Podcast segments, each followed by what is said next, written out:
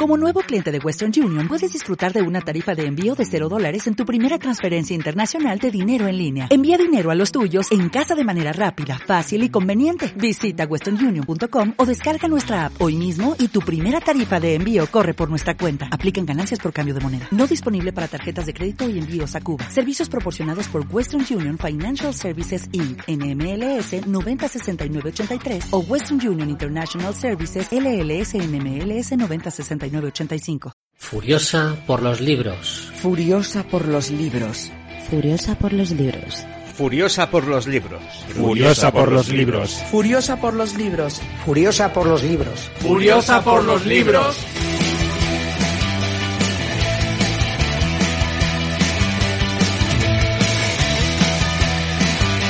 Sed testigos. Sed testigos. Sed testigos. Sed testigos. Sed testigos.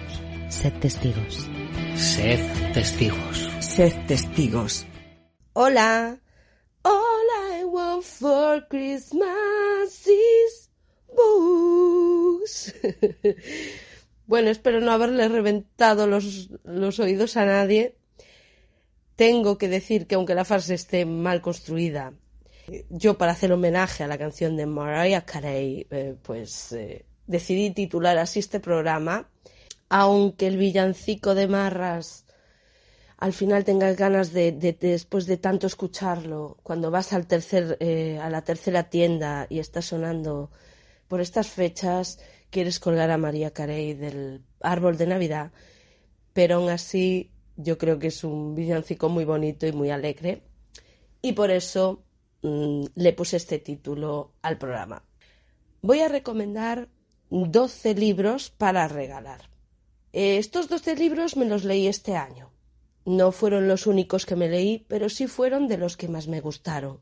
Y entonces, como son variaditos, como hago siempre que hago estas listas, temática variada, porque ¿qué le puedo regalar a mi madre? ¿Qué le puedo regalar a mi hijo? ¿Qué le puedo regalar a mi pareja? Vamos a encontrar aquí mucha variedad. Ya digo, son de lo mejor que me leí este año y por eso voy a decir un poquito lo que más me gustó, lo que puede atraer la temática mm, para diferentes tipos de personas.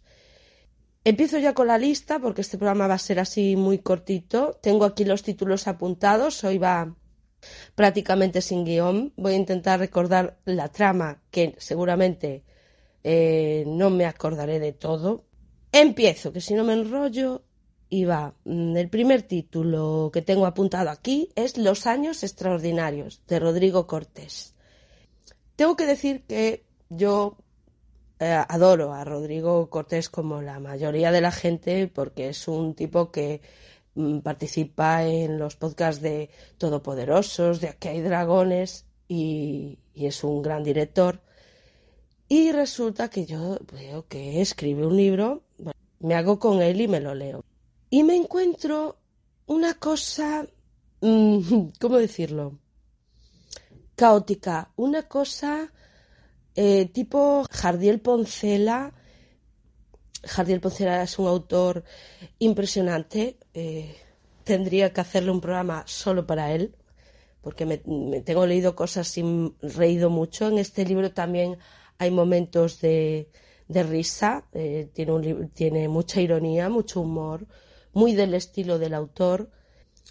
Lo que me gustó mucho es la mezcla de géneros, eh, porque no puedo catalogarlo en humor nada más. Sí, el humor es muy importante, mm, se nota eh, que lo maneja muy bien Rodrigo Cortés, pero no es solo eso el humor, sino que mira, es novela de piratas, travesía por el desierto, fantasía, incluso intrigas palaciegas.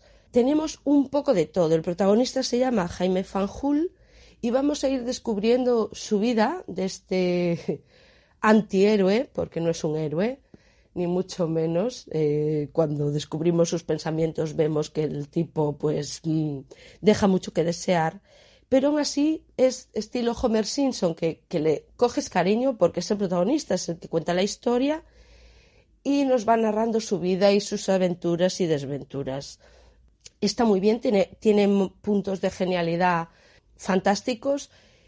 Si le tengo que poner una pega que le voy a poner a todos los libros alguna cosita que puede ser que, que eche para atrás a alguien, eh, yo en general cuando recomiendo siempre hablo de lo bueno, porque yo, este libro hay que leerlo, hay que leerlo y valorarlo. Eh, yo como me lo leí muy rápido, quizá fue por eso que me saturé de demasiada información, demasiados saltos, demasiadas cosas que le pasan al tipo. Y yo es que, uff, ya estaba del Jaime Fanjul de aquí para arriba. Y, claro, eh, entiendo que a lo mejor el libro, si lo lees más pausadamente, pues lo dejas reposar un poco y no te resulta tan caótico como me resultó a mí. Es un libro sencillo de leer, ¿eh? o sea, lo entiendes.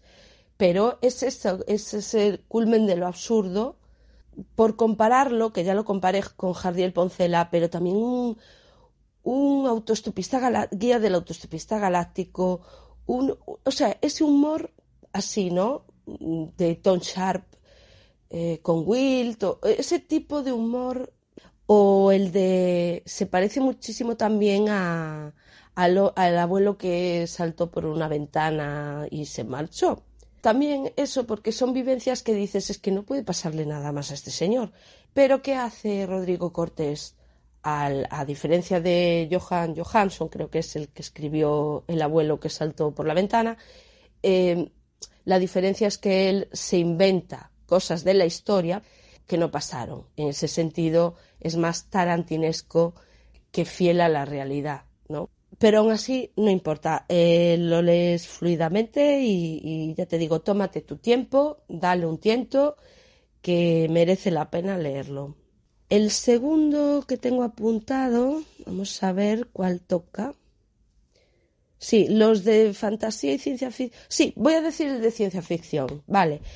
Octavia Butler es la autora. Y ella escribió una trilogía que se llama Xenogénesis. Los títulos son Amanecer, Ritos de Madurez e Imago. Amanecer, que es en el que me voy a centrar yo.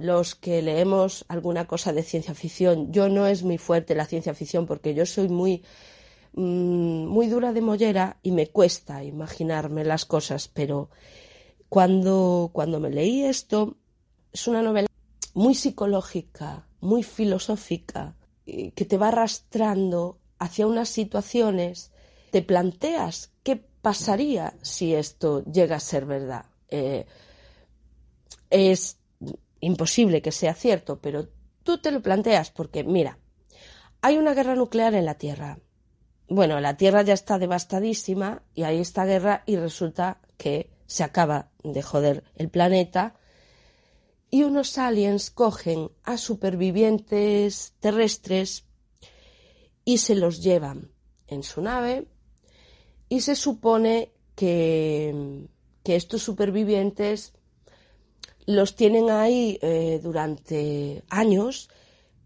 como hibernación, metidos como unas plantas, para luego eh, despertarlos, que se vayan amoldando a la nueva situación y prepararlos para volverlos a dejar en la Tierra para repoblarla. Estos aliens tienen un objetivo, un objetivo que vamos a saber hacia la mitad de la novela, mitad final, por ahí. bueno, en la tercera parte de la novela se sabe más o menos porque están tan interesados en repoblar la tierra. El comienzo es muy old boy. Es una chica que se despierta en una habitación, todo cerrado herméticamente, o sea, no puede salir.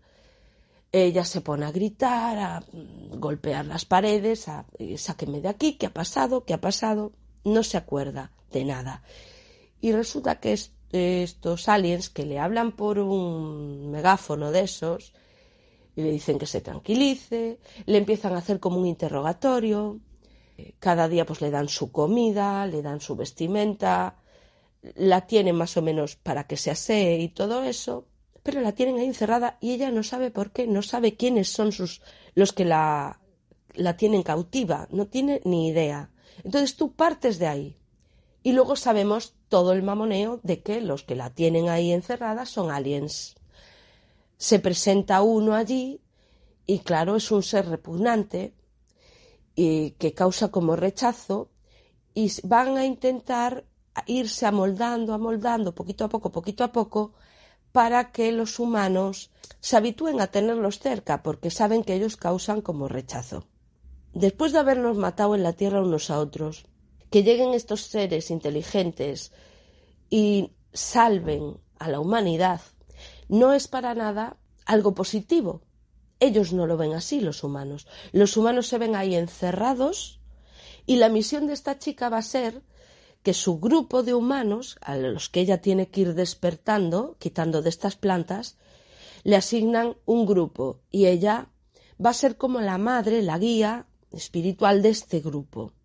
Pero claro, los humanos están como estaba ella al principio, como desorientados, no saben qué están haciendo ahí porque están encerrados y ella tiene que ocuparse de ellos, explicarles la situación. Mira, nos están preparando, son aliens, estamos en una nave, la Tierra se devastó, pasaron ya no sé cuántos años y ahora podemos, podemos ir y repoblarla. El argumento es cojonudísimo. Ahora bien, hay momentos de la novela que se hacen bastante duros porque es como mirarse en un espejo. Tú dices, la debilidad humana es ser impredecibles. Ya nos matamos unos a otros, ya hubo guerras nucleares. Eso es un problema, por eso tienen que hacer grupos pequeños que se supone, me imagino que este no será el único grupo, este que va a liderar esta chica, y que debido a esa imprevisibilidad va a pasar todo lo que va a ocurrir entre estos supervivientes. ¿Merecemos la extinción? Somos como depredadores, macho, es que no a la hora de comunicarnos mmm, no escuchamos a los demás. Y entonces todos esos pecados los relata Octavia Butler muy bien, eh, tanto en Amanecer como en, en los siguientes libros de la trilogía Xenogénesis. Paso a la fantasía y voy a hablar de otra trilogía, La Reina del Terling, escrito por Erika Johansen. Bueno, aquí es todo distinto, es más eh, ambientado en una época medieval, es más eh, capa y espada, también hay magia, eh, tenemos unos colgantes mágicos, tenemos una serie de, cositas que se van introduciendo dentro de un relato tirando a realista, le mete esos elementos de fantasía. Eh, la protagonista se llama Kelsey, es la heredera de este reino del Terling y esta chica la tuvieron escondida hasta los 18, 19 años, ya no me acuerdo. Bueno, se hizo mayor de edad y entonces ahora ya puede reclamar el trono. En el trono está su tío, el regente, y su tío ha buscado por todo el reino, en todos los rincones, donde pudieron esconder a la niña porque la quiere matar. Pero la madre mandó protegerla, supuestamente, según ella tiene entendido, porque las dos personas que la criaron y le enseñaron pues eh, la historia de, de, su país y todo eso, obviaron eh, muchísimas cosas de su madre y quién era su verdadero padre, que en el primer libro todavía no se sabe quién es. Kelsey va a tener unos eh, como guardias del, de la reina, que son un grupo de hombres que daría la vida por ella, y el más importante es Maza, ese es un personajazo, un personajazo Maza. Es un bruto de la leche, sabe pelear. Hay unos bandidos muy temibles que, que son como cazarrecompensas al servicio tanto del regente como de la malvada reina roja, que no sabemos la reina, hay otra reina, hay la antítesis de esta que esta gobierna en otro reino que por el momento tienen paz porque su madre hizo un tratado con esa reina. Pero ella va a romper ese tratado. La chica, en cuanto llega, va a romper muchas cosas que están mal en su reino, que ella considera que están mal y lo están. Y es más o menos esto, es eh, como ella va sobreviviendo a todos estos avatares de, la, de las personas que la traicionan y eh, en su bando no solo tiene a la, Guardia Real y a, a, este, sobre todo Maza, sino que también tiene al traidor. Pero el traidor está en su bando y no está. Es un personaje muy ambiguo. Eh, te puedes oler que el traidor algo raro tiene, pero aún, aún, no sabemos en el primer libro lo que es. Está muy bien, eh, quiero decir, este libro que está enfocado, pienso, para la juventud, puede ser un buen libro porque tiene esa magia, tiene, se lee muy rápido, un poquito estilo Sombra y Hueso de Ley Bardugo.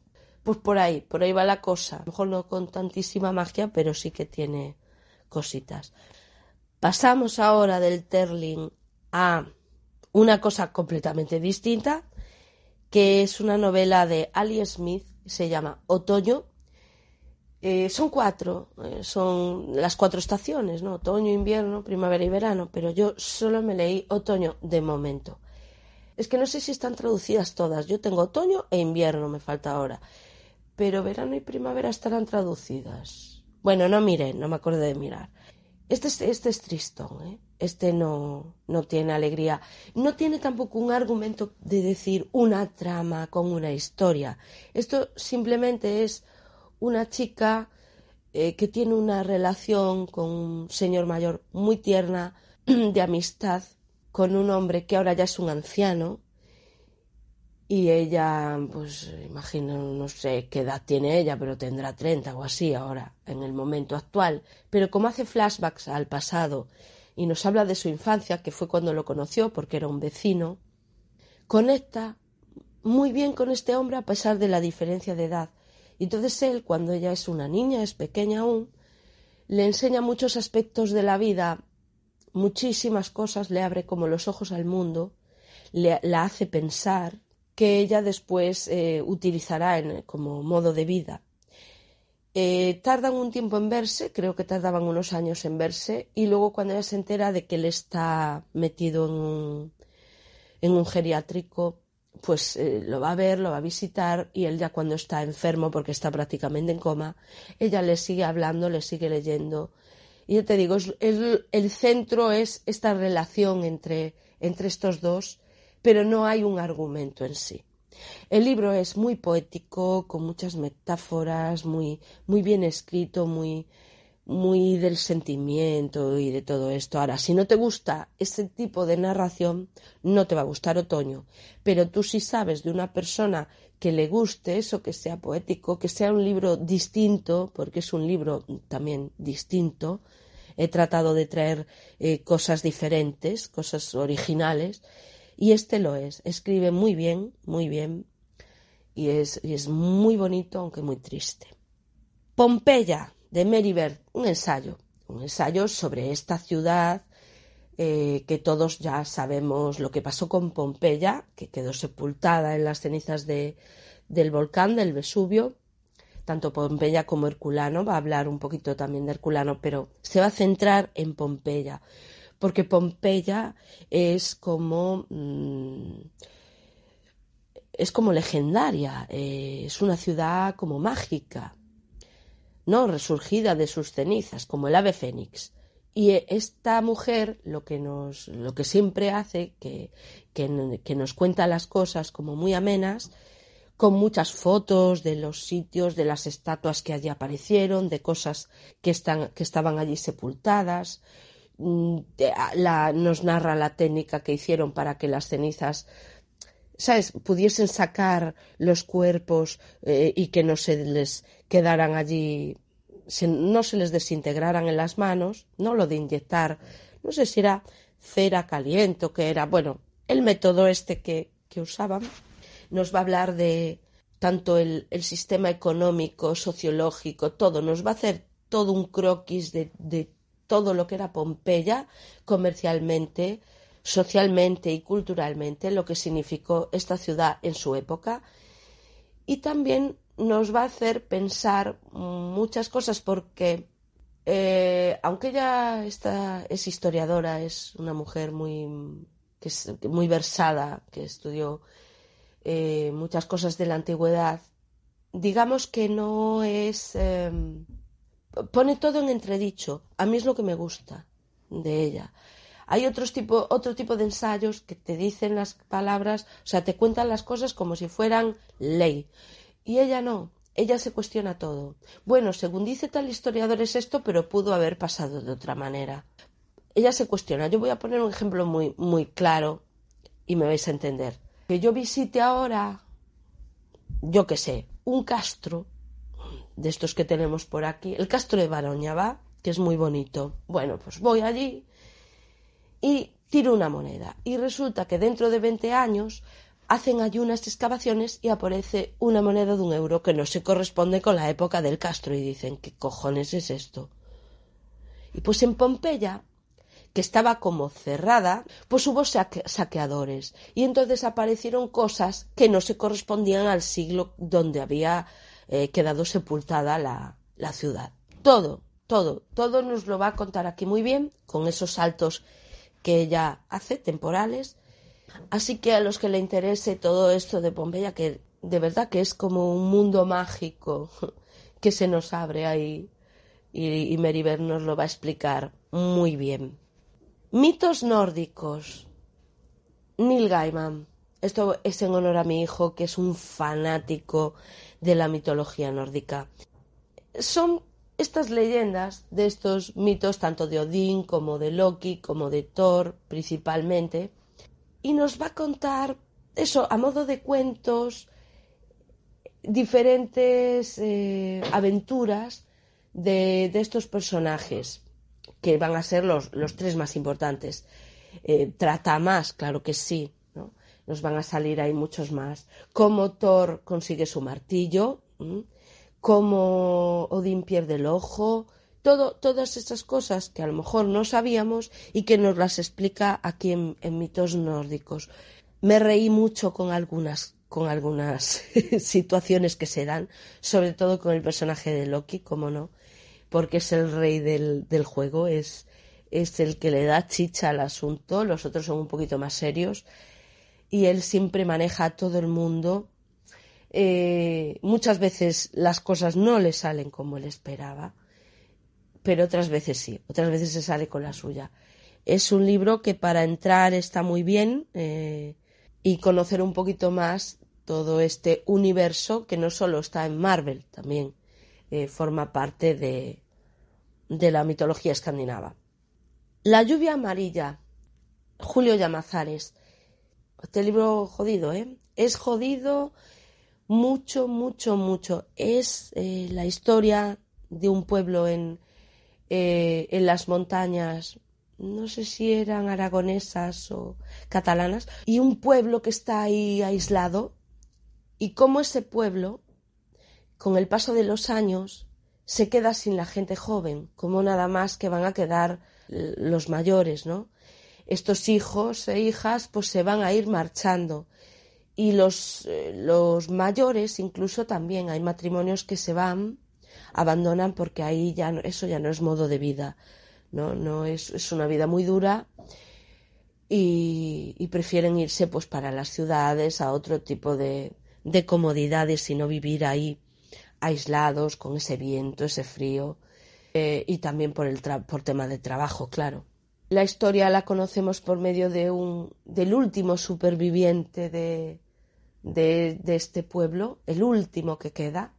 Y es muy triste, es muy triste ver ese pueblo fantasma, cómo lo describe, cómo él va perdiendo como la cabeza al estar ahí solo y aislado, cómo los fantasmas de las otras casas se le aparecen, las fantasmas de su vida pasada también.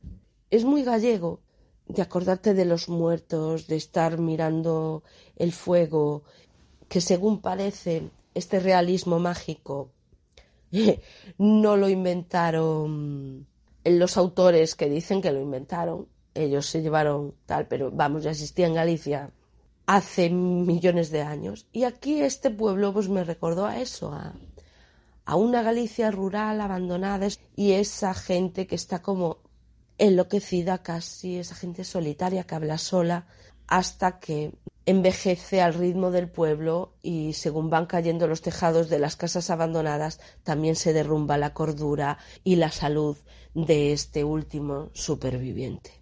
La novela es cortita, se lee en una tarde. Te queda mal cuerpo, ¿eh? Léela cuando tengas una temporada buena para que no te pegue muy fuerte, porque si no, golpea, golpea duro. Ya no sé ni cuáles dije, que no los marqué, los voy a marcar. Voy a dejar para el final mi lectura favorita del año. Voy con novela negra, como no. Yo novela negra a lo largo del año me puedo leer, es lo que más, lo que más me leo. ¿Cuántas elegí? Cinco. Una de ellas no es novela negra, es, es thriller. Empiezo con el primero, Cuando sale la reclusa. Fred Vargas. Lo leímos en el club de lectura hace nada y nos gustó, nos gustó en general. Eh, es el policía de Fred Vargas, es, tiene una saga de este Adamsberg, le llaman. Mm, yo me había leído el primero, El hombre de los círculos azules, creo que se titulaba, pero no me había leído más. Y claro, cuando dijeron de leer este, digo, bueno, si no importa saltarlos, no, no, que dicen que son tramas individuales. Y lo leímos. Una pega que le pongo al libro es demasiado personaje. Te pierdes, a veces no sabes ni quién es el comisario.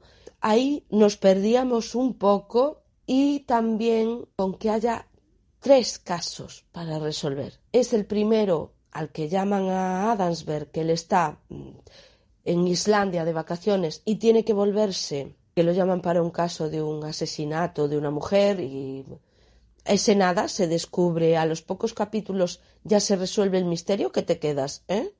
¿eh? y ahora de qué me va a hablar? Se resuelve otro que tiene que ver con una mm, compañera de trabajo de Adamsberg, que este fue el caso que incluso que me gustó más que el de la reclusa.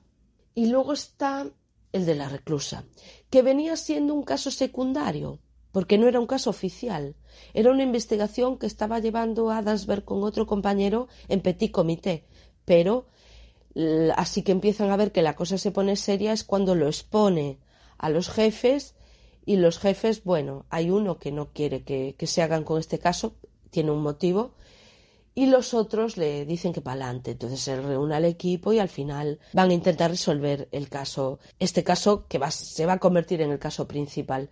La reclusa es una araña, es un tipo de araña. También es una mujer presa. Bueno, pues va a haber de las dos cosas.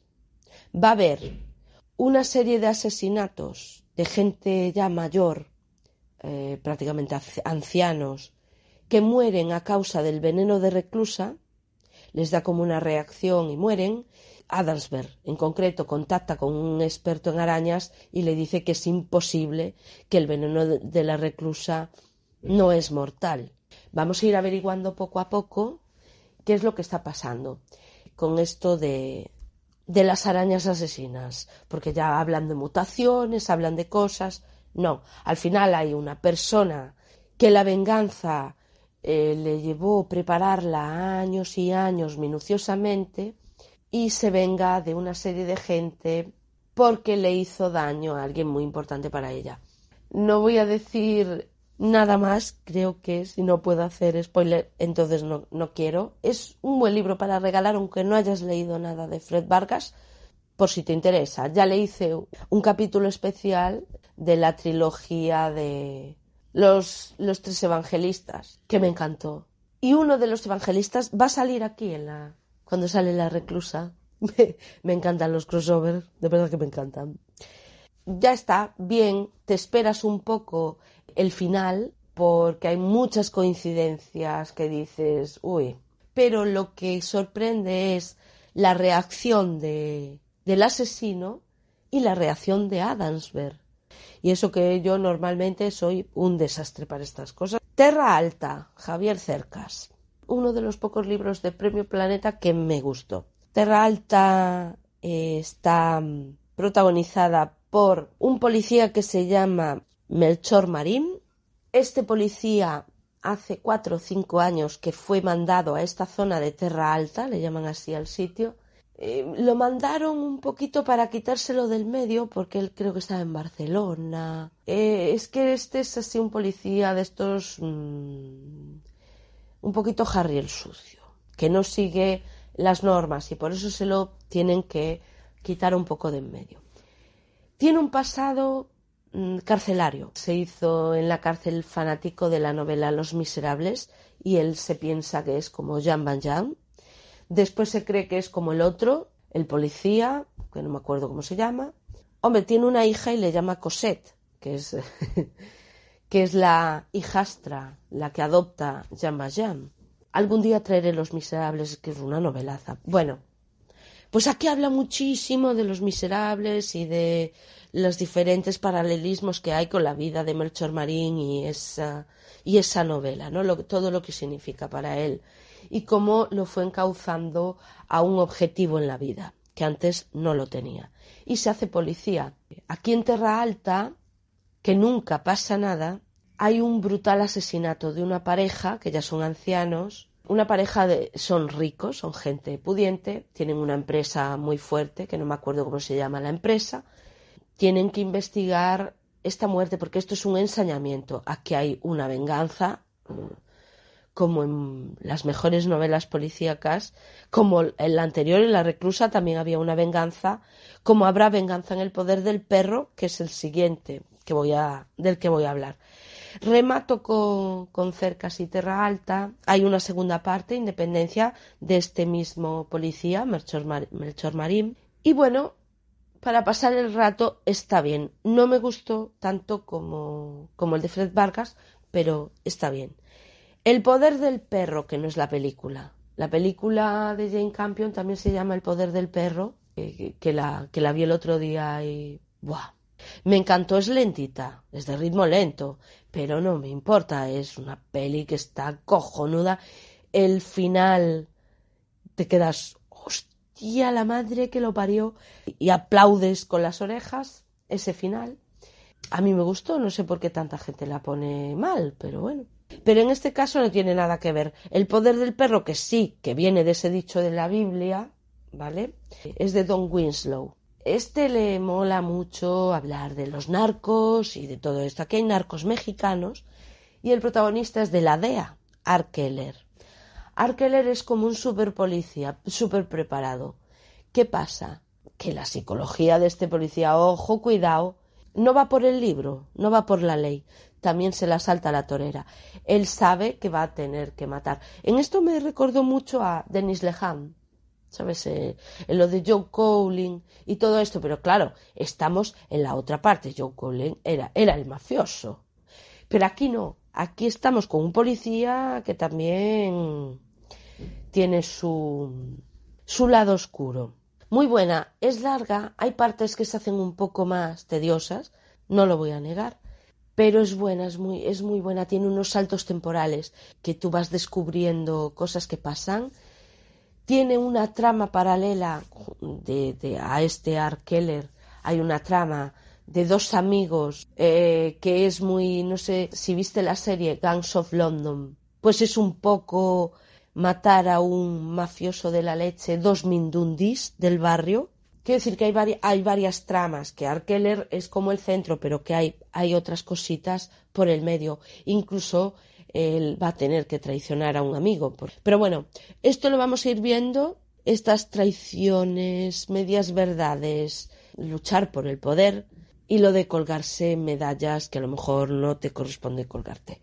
O sea, creo que es una grandiosa novela, muy contundente, muy, muy sólida. Vale, John Connolly, me pongo de pie para hablar de este autor. Es eh, mi favorito de, vamos, de mis favoritos, Antigua Sangre. Creo que es el último que ha, sacado. Si sacó otro, en la página web que él tiene no, no venía otro. Creo que viene Antigua Sangre. Por lo menos cuando miré, hace un mes o así, era la última publicación. En cualquier momento nos traducen otro. Ojalá, ojalá que sea pronto. ¿Qué puedo decir? Adoro a Charlie Parker, me encanta. Todos los personajes satélites de Charlie Parker son lo más, tanto Luis como Angel, como las hijas de Charlie Parker, como en este caso el, antagonista, Quayle se llama, bueno, no sé cómo se pronuncia, que es un personaje que ya ha salido en otras novelas y aquí vuelve a reaparecer. Aquí lo tenemos muy viajero, al señor Parker. se va a ir por Europa, varias ciudades. Quiere decir que no se queda allí en, por la zona. Empieza con un juicio al que tiene que ir de testigo en Texas y luego su amigo, entre comillas, el del, el del FBI, Ross, es el que le va a dar la siguiente misión porque aparecen varios cadáveres, ahí hay como ritos, hay unas cosas muy raras y lo mandan a investigar a él. Y él, que tiene como ese sexto sentido, porque él es un tío que tiene algo especial. La serie de Charlie Parker, que ya le hizo un programa, un programa cojonudísimo, las cosas como son, pues esta novela, gótico policial, muy negro, Charlie Parker no es un héroe, tiene también mucha oscuridad y tiene una vena de lo del otro lado, del más allá, con la que está conectado. Si ya has leído la saga, pues ya sabes de, lo que hablo, ¿no? Él algo misterioso tiene que todavía no sabemos exactamente lo que es, pero que los del otro lado, el mal, le teme a Charlie Parker. Y ya no te cuento a otro personaje que de momento todavía no pegó el brote. Bueno, no sé si fue en el libro pasado o en el anterior, pudimos vislumbrar cómo iba a ser ese personaje, que no voy a decir quién es. Cuando se desate del todo, va a pegar un golpe a la mesa y va a romper la mesa, a traspasar las, las fronteras que separa este mundo del, del más allá. Y, el, y esa frontera que separa del más allá, ese personaje, si ya temen a Charlie Parker, a ese pueden ir preparando el pañal porque me da que va a arrasar con todo. Yo creo que los que seguimos la saga estamos deseando saber, por una parte estás deseando saberlo y por otra se acabaría la saga. Porque esto va a ser mortal de necesidad cuando ese personaje pegue el pelotazo que supuestamente yo creo que va, que va a dar. Me estoy liando mucho, paro, paro, mm, que hay que leerlo. Eh, es muy difícil explicar Antigua Sangre. Además creo que fue una de las primeras lecturas del año y no es sangre fresca para mí. Es, como dice el título, Antigua Sangre. Me leí tantas cosas por el medio que ya no me acuerdo de, mucho de lo que pasa. Muy bien. Otros de, de mis favoritos, John Esbo, John Esbo escriba lo que escriba yo, me lo leo, me leí el Macbeth, que hizo su versión policial, cojonuda, eh, recomiendo leerla. De John Esbo me, gusta mucho la saga de Harry Hall y este, El Reynor, que es un thriller. Aquí nos sale nuestro querido detective Harry Hall. El Reino nos habla de dos hermanos muy distintos, uno muy callado es el mayor, el mayor es más apocadito, pegando no hay quien le gane, es eh, un mamporrero de cuidado porque está acostumbrado, a, aprendió de pequeño a, a, boxear y el tío está curtido de peleas, sobre todo por defender a su hermano cuando era un adolescente. Estos dos hermanos, el, el pequeño, regresa al pueblo. Regresa al pueblo y es como el regreso del hijo pródigo. El niño bonito vuelve y entonces todo el mundo lo adora a este hermano. El otro no, el, otro pasa más desapercibido, es más reservado, callado y la gente desconfía un poquito más de, él, pero del otro, aunque desconfíen, eh, se los gana, se los gana porque tiene don de gentes, cosa que no tiene el mayor. Entonces es esa dualidad de los dos hermanos digamos que viene como a salvar el pueblo, el pequeño, quiere montar allí un negocio de un hotel de la leche allí en las montañas, una cosa tal, y que todos participen, todo el pueblo participen, que pongan un poco de pasta para ser todos como socios y montarlo, hacer como una cooperativa. John Esbo sabe manejar muy bien la información, entonces según tú vas avanzando, es el enganche de la típica novela que te, que te tienes que leer otro capítulo y otro capítulo y otro capítulo. Estás diciendo, pero ¿qué cojones les pasaría de pequeños? ¿Qué les pasó a estos dos? Y cosas muy turbias, muy turbias. Y entonces no sabes ya qué pensar, porque la novela te va tirando hacia un lado y luego va a dar un giro. Un girito pequeño, porque iba de eso, pero no de la persona que nosotros pensábamos. Y luego ya te estalla en la cara todo lo que estos hermanos hicieron en el pasado. Estamos hablando de asesinatos, de venganzas, mentiras, amores frustrados. Y estamos hablando también de esa rivalidad que es como una guerra fría entre los dos. Ellos se quieren mucho, pero hay amores que matan. Muy bien, yo no puedo decir nada malo de este autor. Este autor para mí es de lo mejorcito junto con John Connolly. En ese sentido yo me leo un libro de él y me quedo tranquilísima, o sea, aunque John Esbo también se las trae con la sangre y todo eso, ¿eh? que la, él no se corta en descripciones y en desmembramientos y cosas así. No me importa, a mí me, me gusta mucho este autor, cómo escribe, eh, la dureza de, de, la narración del alma humana, que no hay nadie bueno, nadie, todos son unos miserables. Es verdad que vas un poco con el que es menos miserable que el resto, porque en el país de los ciegos el tuerto es el rey. Y aquí hay un tuerto y el resto todos están ciegos. Entonces tú te tienes que ir con el tuerto a cojones.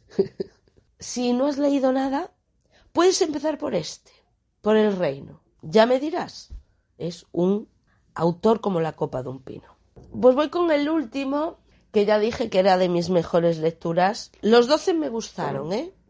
pero este, este es que me dejó cao. La anomalía de Hervé Leterrier.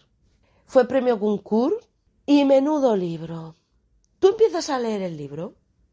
Yo no sé quién me lo recomendó, porque se me olvida quién me recomienda las cosas, pero gracias.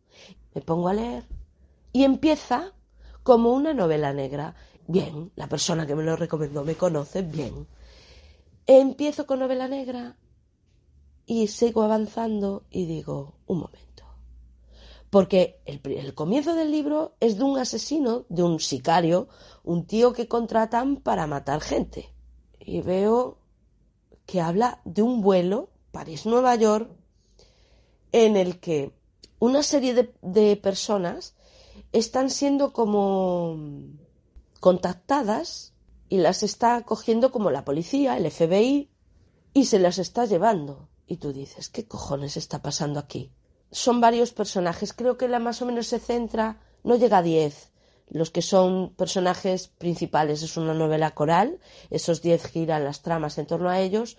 Pasajeros de ese avión París-Nueva York iban doscientos y pico, pero claro, para centrarse en doscientos y pico, a ver, eh, era muy complicado. Llega este avión, aterriza a ver, voy a explicar, que me estoy, me estoy haciendo yo una paja mental yo sola. Este avión viene de París a Nueva York. Aterrizó, imagínate, en, en marzo. Y resulta que en junio viene el mismo avión, el mismo, con los mismos pasajeros, el mismo piloto, el mismo copiloto, todo igual. Pasa una tormenta salen de la tormenta un cielo completamente despejado y al comunicarse con la torre de control que hay daños en el avión, le dicen ¿quién está al aparato? Ahí esto es muy divertido porque tú ves que el piloto cuando le empiezan a pasar con gente, que después ya se pone el comandante del ejército de no sé qué, que tiene que desviarse hacia no sé dónde, y él piensa que es una broma. Sí, van dos cazas detrás, y dice, sí, hombre, sí, muy bien, ala, pero, oye, fulanito, piensa que el de la torre de control le está tomando el pelo y resulta que no. Mira y ve que vienen dos cazas escoltando el avión para llevarlo a otro aeropuerto. Lo desvían, aterrizan. ¿Qué está pasando aquí? Los meten a todos, los preparan allí, los del FBI, del Pentágono. Bueno, ahí está toda la autoridad, la plana mayor estadounidense con los soldados y todos estos del ejército, custodiando a estos pasajeros para que no se les escape ninguno, y a la vez otros miembros del FBI y otros están reclutando a los pasajeros mm, mm, de aquel vuelo de marzo, que ya pasaron cuatro meses y que ya siguieron con su vida. Entonces es una, una réplica exacta. Me voy a intentar explicar mejor. El piloto, el que pensó que le estaban gastando la broma, con cuatro meses de diferencia, ese piloto le detectaron al poquito tiempo un cáncer de páncreas. Entonces está moribundo en el hospital. ¿Vale? Uno de ellos, el escritor, a los cuatro meses que lo intentan localizar y resulta que se suicidó. Eh, yo qué sé, la abogada, pues imagínate, pues, eh, pues tuvo un hijo. Eh, otra chica, pues estaba embarazada. Otra.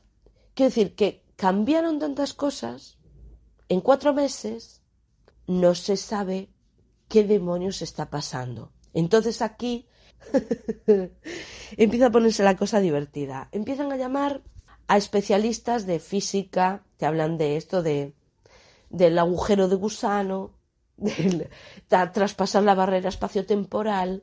Esto no es normal. Dos aviones iguales, ¿no? Con las mismas personas que iban en ese vuelo. Eh, no puede ser.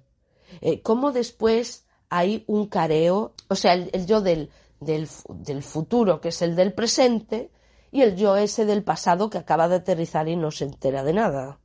Todas esas situaciones que vamos a ir viendo. Bueno, sale el presidente de Estados Unidos, sí, sí, sale Trump, sale el de Francia, el francés, sale el de Japón. Bueno, esto es mucho, mucho, mucho, mucho. Porque el de Japón resulta que tuvieron un caso parecido, bueno, un caso igual, y los tienen todavía, no informaron a nadie. Y, no se sabe muy bien lo que hicieron con esa gente toda que llegó en ese vuelo duplicado. Es decir, hay, hay una serie de, de, de decisiones que tienen que tomar. Por ejemplo, hay un rapero que se lo toma bien. El rapero le dice al otro que si quiere ser su... Bueno, que hacen como que apareció un hermano gemelo y que también va a cantar con él. O sea, esto es bien, pero hay otras situaciones que sí, el enfrentamiento es, es más gordo es por esta anomalía que pasa con este duplicado del avión, pero también es, un, es el título de una novela que escribió este autor antes de suicidarse y que supuestamente fue un bestseller, un éxito mundial. Y el otro diciendo, a ver, la leyó el escritor del pasado y dice, sí, reconozco mi estilo, pero es que no, no entiendo por qué escribí todo esto. Ya nos podemos imaginar lo que hace el sicario que se escapa, la réplica se marcha, que se las sabe todas. El tío coge y escapa del FBI, de todo. Cuando los tienen ahí custodiados a calicanto, él consigue escapar. Y cuando le quieren seguir la pista ya ven que es un tío que tiene una identidad falsa, que, o sea que nada. Se las va a ingeniar para, para dar con su otro yo del futuro. Eh, es una, también hay mucha sátira religiosa. Ya no solo que nos plantee un poco de ironía con todo esto de tomarse, bueno, los presidentes, todas las conversaciones con el presidente de Estados Unidos son tremendas porque los científicos intentando explicarle las cosas y claro, es complicado que las entienda. Hay una del FBI que es como la encargada de reunir, hacer una mesa redonda con todos los líderes religiosos del mundo me reí muchísimo con esta sátira porque ahí pone colorados a, todos. Que si el avión podía ser una obra de Satanás y los otros, Satanás no tiene el poder de crear. claro, ella les empieza a lanzar preguntas para saber ellos si mm, de manera de, del alma, de manera metafísica, de manera mística o de todo eso, sí podría ser mm, eso obra de algo divino. Y claro, cada uno se pone a dar su versión, se ponen a discutir entre ellos, bueno, es muy divertido. Y luego el desenlace. Eh, tú con el desenlace, eh, si lo lees, ya me dirás. Porque según llegamos al final y vemos que pasa algo porque también aquí metemos la ciencia ficción. Si entendemos eh, eh, lo que pasa al final, es un poquito, sí, entra la física, pero el relato se torna ciencia ficcionero ya en el momento que aparece eh, este avión duplicado, porque ya es como una cosa que no puede ser. Date que una de las teorías iba a ser verdad. Según yo entendí el final, es cierta. Y ahí sí que te quedas derrumbado. Dices la madre que lo parió. digo yo, pero vamos a ver, pero ¿cómo nos puede dejar así con este final? Y yo pienso que es eso, pero claro, em, un final que tú tienes que sacar tu propia conclusión que normalmente, que me imagino que todo el mundo sacará la misma. Hay que leerlo, hay que leerlo porque eso te ríes, eh, ves esos planteamientos todos de diferentes intelectuales, eh, cómo llevan el asunto, cómo las autoridades manejan la situación, cómo hay es enfrentarse a uno mismo, eh, mirándose tu propio reflejo, porque tú a tu reflejo no le puedes mentir tu, reflejo, ¿no? Cuando hay ese careo entre uno y otro, eh, tú no puedes, puedes mentirle a los demás, pero esa persona que tienes enfrente sabe que eres tú hace cuatro meses y que te conoce perfectamente porque es como tú. O sea, es que eres tú. Eh, te paras a pensarlo y es, uff, ¿qué haríamos, no? Si nos tuviéramos que enfrentar a un yo del pasado. Hostia, pues no lo sé. O me da un parraque o tan amigas, vete a saber. Con esto ya termino. Que pases una feliz Navidad, un feliz año y todo eso. Y que el año que viene sea mejor que este a poder ser. Siempre mejor, nunca peor. Hasta la próxima. Furiosa por los libros. Furiosa por los libros. Furiosa por los libros. Furiosa por los libros. Furiosa por los libros. Furiosa por los libros. Furiosa por los libros. Furiosa por los libros.